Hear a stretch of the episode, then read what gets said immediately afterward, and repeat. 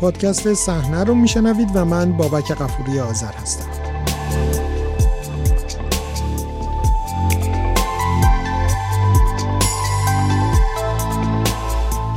به شماره 736 پادکست صحنه خوش اومدید این شماره پادکست صحنه درباره فیلم رهاست که اواخر دهه 60 خورشیدی با موضوعی بسیار خاص مرتبط با ایران در کشور دانمارک تولید شد. با صحنه همراه باشید.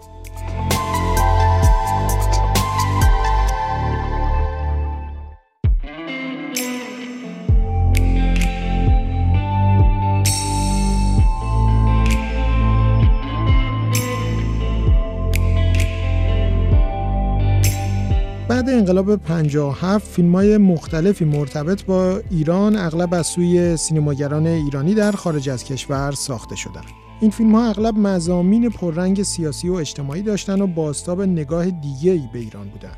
در میان این فیلم ها رها یکی از متفاوت ترین نمونه هاست.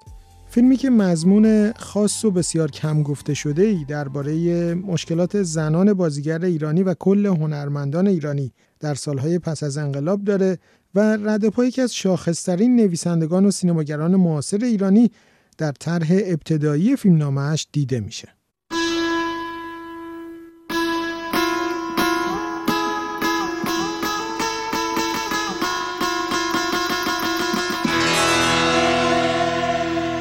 فیلم رها با مدت زمان 52 دقیقه ساخته فرخ مجیدیه که سال 1369 خورشیدی در شهر کوپنهاگ پایتخت کشور دانمارک تولید شد و یک سال بعد در چند سینما و شبکه تلویزیونی این کشور به نمایش درآمد. شهره آقداشلو بازیگر اصلی این فیلمه و در کنارش چهرهایی مانند نسرین قاسمزاده، علی اصفهانی، حسن جلیلی و پولاد ایرانی بازی می‌کنن.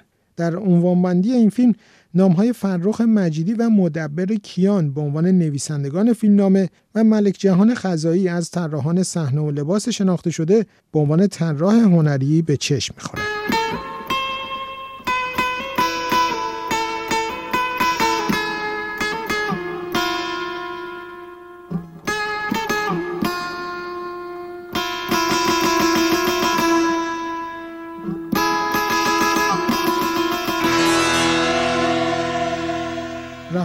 داستان یک بازیگر زن جوان سینما و تئاتر ایرانه که در گریز از فشارهای حکومت برآمده از انقلاب به دانمارک اومده در حالی که همسر و فرزند خردسالش با بروز مشکلاتی در روند فرار ازش دور افتادند. همسرش در زندان و او در تلاش برای درک جامعه میزبان و پیدا کردن جایگاش همچنان با کابوس‌های یادآوری اتفاقات خشونتباری که در ایران از برخورد با نویسندگان و هنرمندان مواجه بوده درگیره. کابوس هایی که از جمله شامل تیرباران شدن نویسنده یکی از نمایش هایی میشه که در اون بازی کرده بود. ما چیز زیادی نمی‌خواستیم فقط یه محیط آروم که بشه توش نفس کشید. فکرشو بکن. یه وقت چشم باز می‌کنی می‌بینی یه مش آدمه. عجیب و غریب دورت کردن که می‌خوان ازت یک دلقک بدبخت و خاک بر سر بسازن. یه دلقک بدبختی که حتی دلقک بازیش هم دست خودش نیست. من گفتم من نمی‌کنم. میرم یه جا ماشین نویسی. یا خیاطی. یا حتی میرم یه درس میرم غیر ممکنه. نمی‌ذارن. همه یه درا رو به روت میبندن. بیفایده است. پرداخت وقایع فیلم رها در نمایش درگیری های درونی یک بازیگر زن ایرانی با گذشتش و جامعه میزبانش و اشاره فیلم به برخی اتفاقات سالهای ابتدایی پس از انقلاب در بخش هنرهای نمایشی اونو از نمونه های دیگه آثار مرتبط با ایران ساخته شده در خارج از کشور متمایز می‌کنه. من غذا نمی‌خورم که پول داشته باشم تلفن بکنم. منو برگردونن. همین کافی نیست که امکان زندگی کردن نداشتم. منو برگردونن. چون نظر معمور اول با ماها مخالف بوده. منو برگردونن. همین. آزادی خلاصه میشه به نظر یه معمور که مخالف خارجی هست. منو برگردونن. ما دیگه کجای دنیا همدیگه رو پیدا می‌کنیم. خواهش می‌کنم اینو براشون ترجمه بکنیم من توی مملکت خودم تو حرفه خودم بهترین بودم. بهشون بگین اگه جرأت دارن بیان تو مملکت من با دست و دهن بسته بازی بکنن فرخ مجیدی کارگردان فیلم رها پیش از ساخت این فیلم به عنوان فیلمبردار در تولید چند فیلم و سریال در داخل ایران فعال بود و فیلمهایی مثل حیات پشتی مدرسه عدل آفاق یا مدرسه که می‌رفتیم ساخته داریوش مرچوی و بوالی سینا ساخته کیهان رهگذار رو همراه چند قسمت سریال سربداران ساخته محمد علی نجفی فیلم برداری کرده بود. آقای مجیدی در میانه دهه 60 خورشیدی به کشور دانمارک رفت و پیگیر ادامه فعالیتاش در زمینه تولید فیلم شد. فرخ مجیدی به پرسش های من درباره ساخت فیلم رها جواب نداد اما با شهره آقداشلو بازیگر اصلی این فیلم گفتگو کردم. نخستین بار چگونه با موضوع ساخت فیلم رها به طور کلی آشنا شدین به خاطرتون میاد اون سالها رو بله تا حدودی بله. بعد از فیلم مهمانان هتل آستوریا بود که با آقای علامه زاده کار کردم کارگردانی میکردنشون و که پیشنهاد بازی در فیلم رها رو دریافت کردم. وقتی فیلم نامه رو خوندم متوجه شدم که چقدر کرکتر فیلم رها شباهت زیادی به خودم داره. یعنی هنرپیشه جوونی که تازه مملکتش رو ترک کرده آمده در یک فرهنگ غریبه با یک زبانی که اصلا باهاش آشنایی نداره داره زندگی می‌کنه. ولی داره بیشترین سعی خودش رو می‌کنه که همچنان روی پای خودش بیسته همچنان به کار بازیگریش ادامه بده و زبان رو یاد بگیره بتونه با همسایه هاش رابطه برقرار بکنه. خیلی برام جالب بود چون خودم دقیقا همین راه رفتم. البته وقتی اومدم به انگلستان قبل از تقریبا قبل از انقلاب بود یکی دو هفته قبل از انقلاب بود که تهران رو ترک کردم. برای همین وقتی رسیدم لندن با خودم فکر کردم که من رو همو ادامه میدم. هر طور شده فرقی نمی‌کنه. اتفاقا با یکی از دوستانم بودم در لندن. بهش گفتم چرا می‌خوای برگردی ایران؟ حالا که ما این همه راه اومدیم. بمون اینجا. گفت نه من در تلویزیون ملی ایران کار خیلی خوبی دارم و دلیلی نداره اینجا بمونم و اوضاع اینطور نخواهد موند و بهتر خواهد شد. در ثانی ما اینجا چی کار کنیم؟ گفتم به کارمون ادامه میدیم. گفت اگه نتونیم به کارمون ادامه بدیم چی؟ گفتم دست داریم ظرف میشوریم پا داریم. گارسون میشیم زندگی رو از یه جای دیگه از یه نقطه دیگه از صفر شروع می‌کنیم مهم نیست. برگشت متاسفانه. برگشت و عاقبت هم خودشو کشت بعد از سه چهار سال. درگیری پیدا می‌کنه میره زندان و وقتی از زندان میاد خودش خودش رو می‌کشه. به قول خواهرش معلوم نیست چه بلایی سرش آوردن که تصمیم گرفت خودش رو بکشه.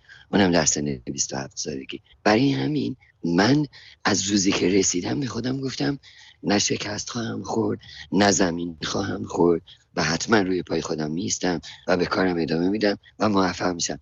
برای همین انقدر با رها احساس نزدیکی کردم وقتی فیلم نامه آمد. همینجور که میخوندم جلو می‌رفتم خوشحال بودم لبخند می‌زدم. اطلاع داشتید که خانم آقداشلو نویسنده فیلم نامه چه شخصی هست؟ بله بله می‌دونستم. فیلم نامه کاملا واضح بود که توسط یک هنرمند خبره هنرمند جا افتاده نوشته شده. من یادم ایران که بودیم مثلا بعضی نوشته ها رو می‌گفتن دود چراغ خورده. بعد ما می‌گفتیم یعنی چی دوده چرا مثلا اینقدر که نوشته قوی بود کلمات قوی بود و به صورت خیلی مختصر اما مفید و خیلی معنی دار مطرح می‌شد مسائل مختلف مطرح می‌شد. می‌گفتن هر کی اینو نوشته دوده چرا خورده است. یعنی چی؟ یعنی اینکه این آدم سالیان دراز در پرتو نور چراغ نشسته و نوشته و دود این چراغ خورده. معلوم بود از اول که فیلمنامه رو یک تازه وارد ننوشته. بله درست میگین. با خود آقای مجیدی از کجا آشنا شدین خانم آقداشلو؟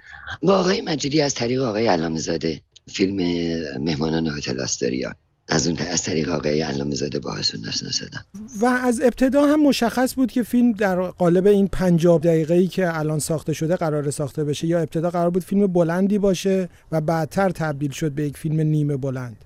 من اصلا نمی‌دونستم که کوتاه شده.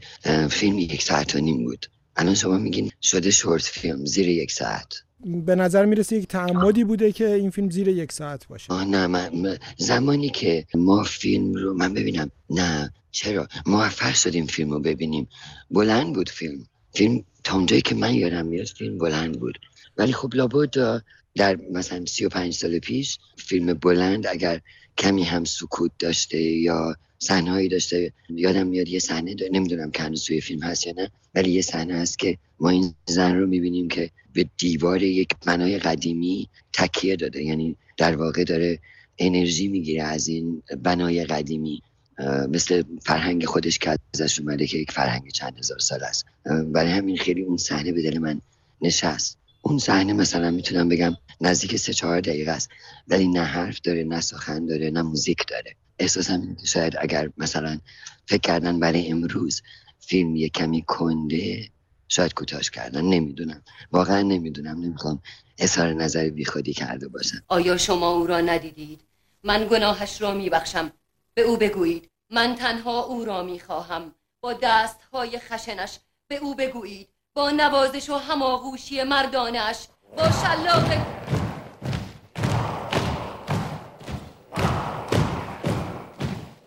بازسازی صحنه ها و مکان های داخل ایران کجا انجام شد؟ اصلا فیلم برداری در کدوم شهر کدوم کشور انجام شد؟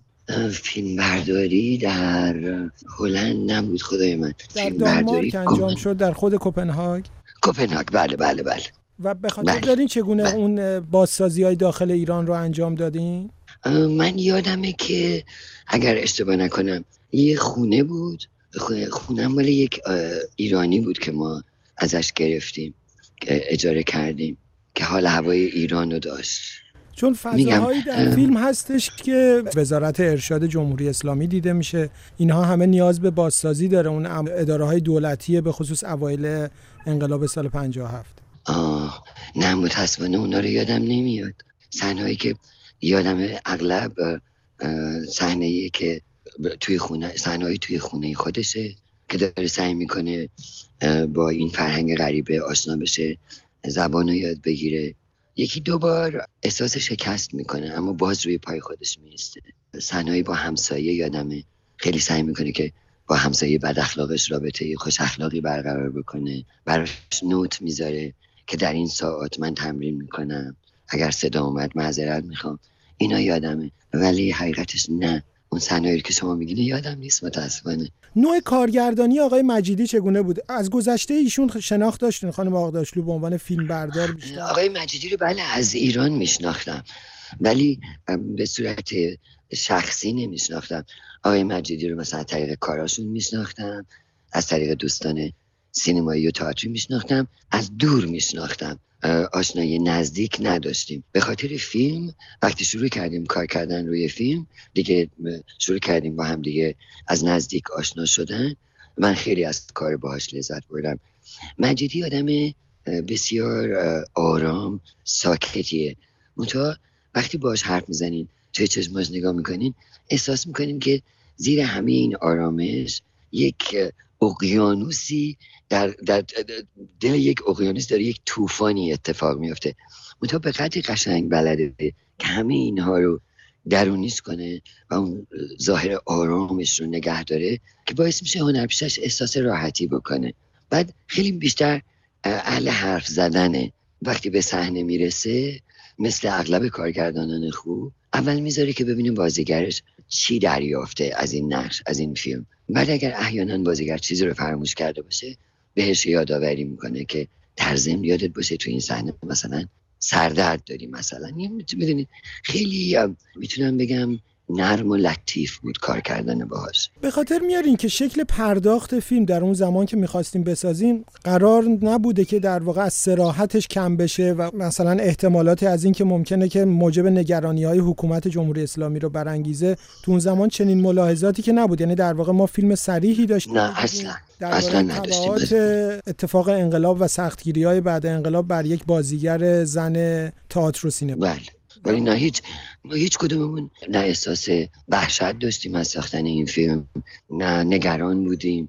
هممون متفق القول می‌خواستیم یک فیلم هنری درباره یک هنرمند جوونی بسازیم که متاسفانه مملکتش اشغال شده و حالا ناچار شده بیاد هزاران کیلومتر اون طرفتر دوباره زندگیشو از صفر شروع بکنه. در خواب دیدم که مرده ای هستم افتاده و ششتگ گرسنه به گمان جگرم دستهایم پاهایم و قلبم میآید در در در در در خواب دیدم که مرده ای هستم افتاده و شش سگ گرسنه در رنده به گمان جگرم دستهایم پاهایم و قلبم میآیند.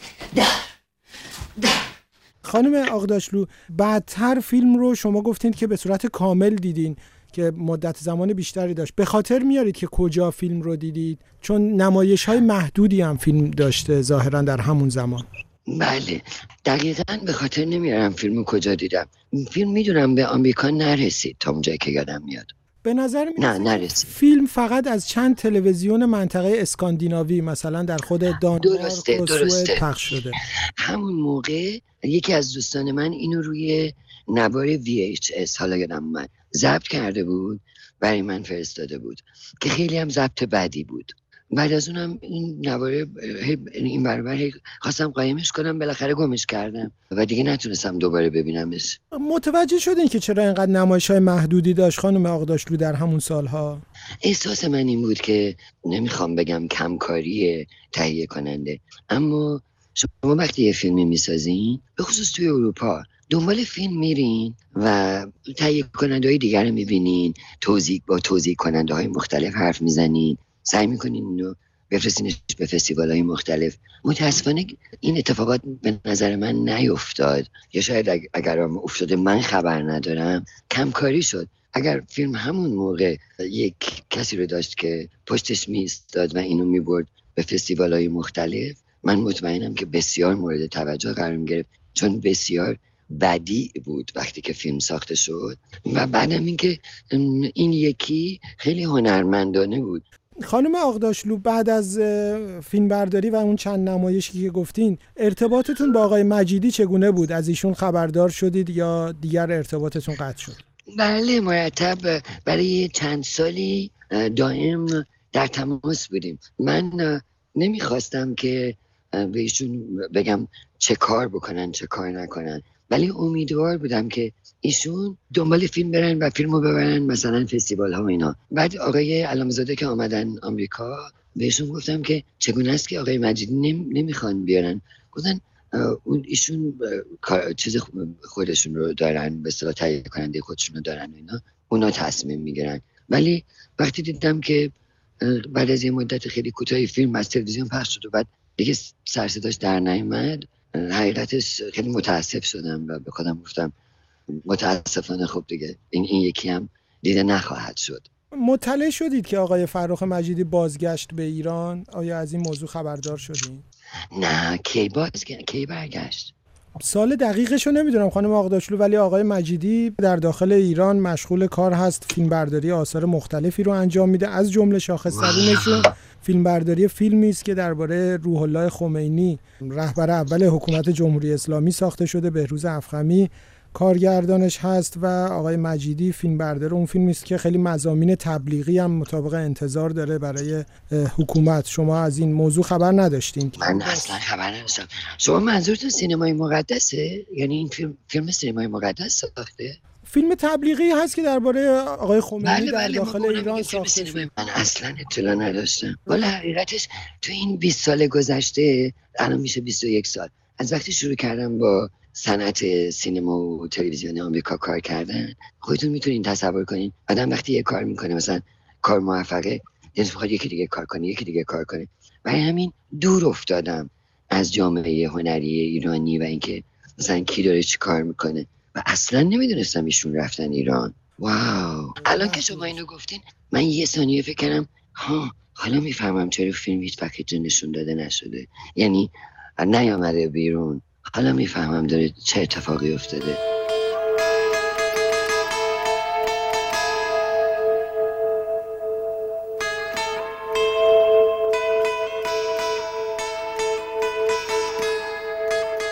شهره یاغداشلو در گفتگویی که شنیدید به نوشته شدن فیلمنامه رها از سوی یک هنرمند خبره و جا افتاده اشاره کرده. تحقیقات من در گفتگو با چند سینماگر دیگه که به تولید فیلم رها آشنا بودن مشخص کرد این فیلم از طرح فیلم برگی گم شده از اوراق هویت یک هموطن آینده نوشته بهرام بیزایی ساخته شده. آقای بیزایی این طرح فیلم رو پاییز سال 1367 زمانی که در سوئد بود به قصد ساخت یک فیلم 50 دقیقه‌ای نوشت.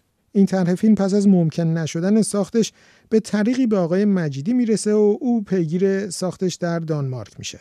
من نسخه ای از این طرح فیلم رو که تاکنون به صورت عمومی منتشر نشده دیدم و با فیلم منطبق کردم. بر این اساس مشخص شد چند بخش به اون طرح فیلم اضافه شده اما بخش زیادی از صحبت‌های شخصیت‌ها و اتفاقات فیلم منطبق بر اونه هرچند میشه کاملا حد زد که اگر قرار بود بهرام بیزایی این فیلم رو بسازه کاملا با اثر دیگری نسبت به اون چیزی که همکنون مواجهیم روبرو می شدیم. فرخ مجیدی چند سال پس از ساخت فیلم رها به ایران رفت و بار دیگه به عنوان فیلمبردار مشغول به کار شد. از جمله فیلم فرزند صبح بهروز افخمی رو که درباره روح الله خمینی ساخته شده فیلم برداری کرد. فیلم پرهزینه که پنج سال ساختش طول کشید و جز نمایشی در جشنواره فجر سال 1389 تاکنون نمایش عمومی مشخصی نداشته.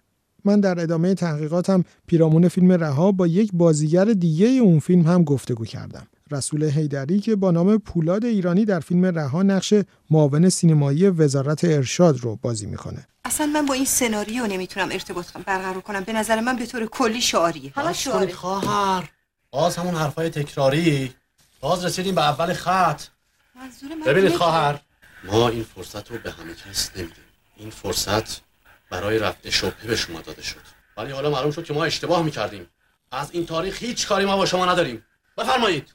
آقای هیدری در سالهای ابتدایی پس از انقلاب در فیلمهایی چون فرمان، خاک و خون، بازداشتگاه و آوار بازی کرده بود و سال 1363 به دانمارک میره. کجا با ساخت این فیلم مرتبط شدین آقای ایرانی و چه شد که پیشنهاد بازی در این فیلم به شما داده شد؟ دوست من پیدا کردم تو شهرمون. شهر سونبورگ به اسم هیلدا پیرزاد که بعد فهمیدم ایشون یکی دو تا فیلم برای آقای صدر عاملی بازی کردن. یکیش گلهای داوودی. آره گلهای داوودی بود که رول نامزد بیژن امکانیان رو بازی می‌کنه رولی دختر نابینا رو بازی می‌کنه. این ایران رو ترک کرده بود و اومده بود دانمارک و همسر دانمارکی داشت. بعد این هفته دو سه روز میومد تو شهر سونبورگ کار ترجمه می‌کرد برای کسایی که زبانشون راه نیفتاده بود هنوز. یه بار به من زنگ زد گفت تو چهار صندوق بهرام بیزایی رو شنیدی در موردش؟ گفتم نه. چند تا از آقای بیزایی رو من آره اسمشون شنیدم ولی چهار صندوق نه. گفت یه نمایشنامه خیلی زیباییه. اصلا زبان حال ما ایرونی هاست و این داستان یه مترسکیه که چهار پنج نفر که چهار نفر که هر کدوم نماینده یک قشری از اجتماع هستن اینا میان برای اینکه منافعشون رو حفظ بکنن و چیزی رو از دست ندن یه مترسکی رو درست می‌کنن. و این مترسکه یواش یواش یواش جون می‌گیره روی صحنه و سوار اینا میشه. تبدیل به یه دیکتاتور عجیب و غریبی میشه و اینا رو بیچاره می‌کنه. گفتم عجب چیز قشنگیه. خلاصه آشنایی ما با این هیلدا سر همین نمایشنامه چهار صندوق آقای بیزایی بود که من رول مترسک رو بازی می‌کردم. کلی هم تماشاچی دانمارکی جمع کردیم. چون دانمارکی هم کاملا میفهمیدن موضوع چیه. بعد خلاصه سر و کرد تو این دو سه شهری که اجرا کردیم روزنامه در موردش نوشتن. بعد دوست عزیزی من اونجا پیدا کردم سر این تئاتر رفت آمد داشت. به اسم ایرج شهزادی. ایرج تو ایران کار کرده بود. با امیر نادری فیلم دبنده رو کار کرده بود به عنوان دستیار صدا بردار و اینا. الان ایرج تو ایران یکی از مدیرای صدا برداری خیلی موفقه. و این فرخ مجیدی رو میشناخت و با هم آشنا بودن از قبل. و موقعی که صحبت ساختن فیلم رها شده بود ایشون منو معرفی کرده بود. و از این طریق آشنا شدم مجیدی و دعوت به کار شدم. از مضمون فیلم خبر داشتید آقای ایرانی؟ نه به اون صورت واقعا. خیلی کم.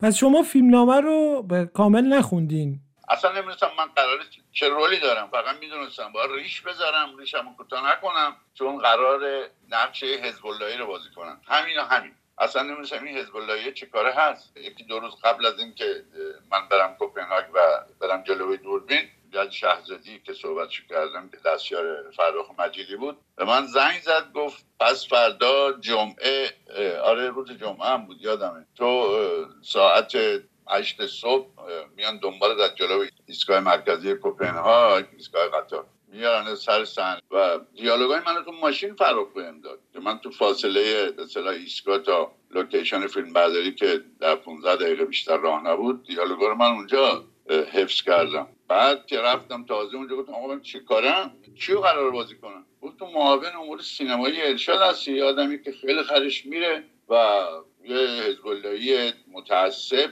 که اصلا میونه خوبی با این بازیگرای قبل از انقلاب نداره و خلاصه از این حرف. که موقعی که گیریم هم و این موامو کوتاه کردن گیریم هم تموم شد و اینا رفتم تو اتاقی که خانم ملک جان خجایی به زیبایی چیده بودن. واقعا فکر کردم اصلا تو ایران هستم. به حدی تحت تاثیر قرار گرفتم که کلی به من کمک کرد. همین چیدمان اتاق و اینا عکس خمینی به دیوار بود و نمی‌دونم واقعا آره به این جزئیات بسیار توجه شده بود و این رولی که من بازی کردم البته یه سکانس خیلی بزرگ بود نصفشو در آوردم.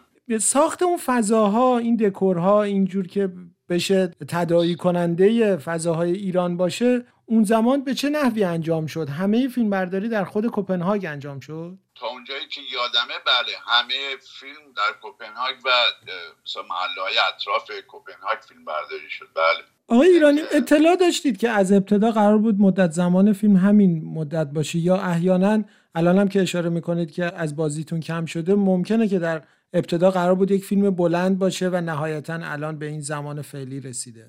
والا تا اونجایی که من یادمه قرار بود آره یه فیلم سینمایی باشه اصلا. اصلا صحبت فیلم کوتاه نبود. این بچه هم که توی فیلم کار کردن همه مجانی واقعا کار کردن. همه این فیلم بردار این فیلم در حقیقت آقای رضا فیلم بردار خوب که آخرین کاری که تو ایران کرده بود به نظرم آباد خاک امیر نادری بود و ایشون مدیر فیلم برداری بود و روزای آخر مثل این که اختلاف فرخ به هم زدن که از فرخ خواست اسمش توی تیترهای نوشته نشه. آقای ایرانی اطلاع داشتید که چنین مضمونی که بسیار خاص هست و چنین پرداختی اون زمان در زمان ساخت شما پرسشی نداشتین که نویسنده فیلم نامه احیانا چه کسی هست؟ چرا؟ من پرسیدم. یادم نیست کی اینو بهم گفت. فرخ گفت یه دستیارش ایرج. ولی به خوبی یادمه که گفتن این فیلمنامه رو بهرام بیجایی نوشته با اسم مستعار مدبر کیان که تو تیتراژ هم همین اسم میاد. و بعدتر به خاطر میاد این نمایش های فیلم چگونه بود؟ وقتی که فیلم برداری تموم شد و نسخه نهایی آماده شد چه اتفاقاتی برای فیلم افتاد؟ فیلم برداری که تموم شد چندی مصاحبه فرخ کرد. هم تو کوپنهاگ هم اومده بود اودنسه و فیلم اکران شد خیلی محدود به خاطر زمانش. 52 دقیقه. نه فیلم سینمایی بود نه فیلم کوتاه. به نظرم خیلی از سینماها حاضر به نمایشش حتی نشدن. فقط یه سینمایی توی کوپنهاگ و یه سینما هم توی شهر اودنسه. این فیلم رو برای چند روز نمایش دادم. و یادم تلویزیون دو دانمارک این فیلم رو خرید. بعد از اینکه اون اکران معدودش تموم شد از تلویزیون دو دانمارک هم تیوی تو پخش شد. و بعدتر شما دیگه تماسی گفتگویی با آقای مجیدی نداشتین. چرا؟ با هم در تماس بودیم. من یادم داشت فیلم نامه می نوشت داستانی بود که یکی از کرده تبعیدی ایرانی که نقاشه و نویسنده است در کوپنهاگ الان رانندگی تاکسی می‌کنه. میگفتش که امید به ساختش خیلی زیاده. مثل اینکه فرستاده بود به مرکز فیلم دانمارک و تلویزیون دو دانمارک که فیلم رها رو خریده بود و نمایش داده بود حتی به مرحله casting هم رسیده بود. می‌گفت با بهروز وثوقی صحبت کرده که role اول بهروز بازی کنه. که خب فکر می‌کرد راحته چون این فیلم ساخته و فیلم بدی هم نیست راه انصافا. و متاسفانه نشد. چه زمان مطلع شدین که به ایران رفته های مجیدی؟ یادم نیست روی اینترنت خوندم تو مجله فیلم خوندم. که ایشون رفته با بهروز افخمی داره کار می‌کنه. و الان بله. که نگاه می‌کنید در واقع فیلم رها چه جایگاهی در میان فیلم هایی که بازی کردین داره برای خودتون؟ چه خاطره ازش براتون به جا مونده؟ رها فیلم خوبیه. ولی اگه این فیلم خود آقای بیزایی میساخت یک کار خیلی زیباتر از این که هست می‌شد. یا لاقل واروش اگه میساخت که آشنا بود با سلیقه آقای بیزایی و دستیارش بود سالها. ولی رها فیلم خوبیه. حالا من خیلی دوست دارم. یکی دو تا فیلم دیگه هم هست که من کار کردم. آوار سیروس الوند آوار خیلی دوست دارم. راه رو بیشتر از اون دوست دارم. و فیلم غلام هم هست که تو لندن کار کردم با شاه حسینی اونم به نظرم فیلم خوبیه.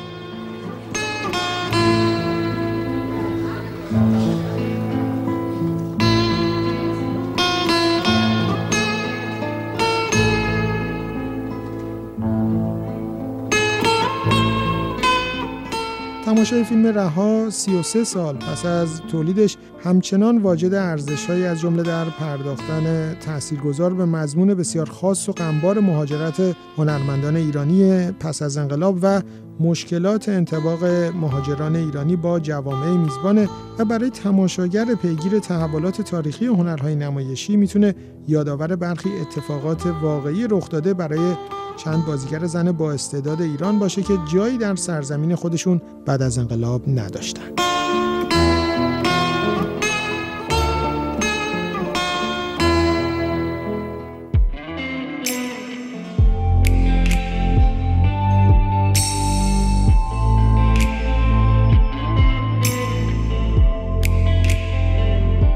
به پایان شماره دیگه ای از پادکست صحنه می‌رسیم. شما در این شماره لحظاتی از صدای فیلم رها رو همراه موسیقیش ساخته گونر مولر پدرسن شنیدید. با من می‌تونید از طریق ایمیل صحنه اترادیو فردا در ارتباط باشید. من بابک غفوری آذر هستم و تا شماره بعدی روز و شب خوبی رو براتون آرزو مندم.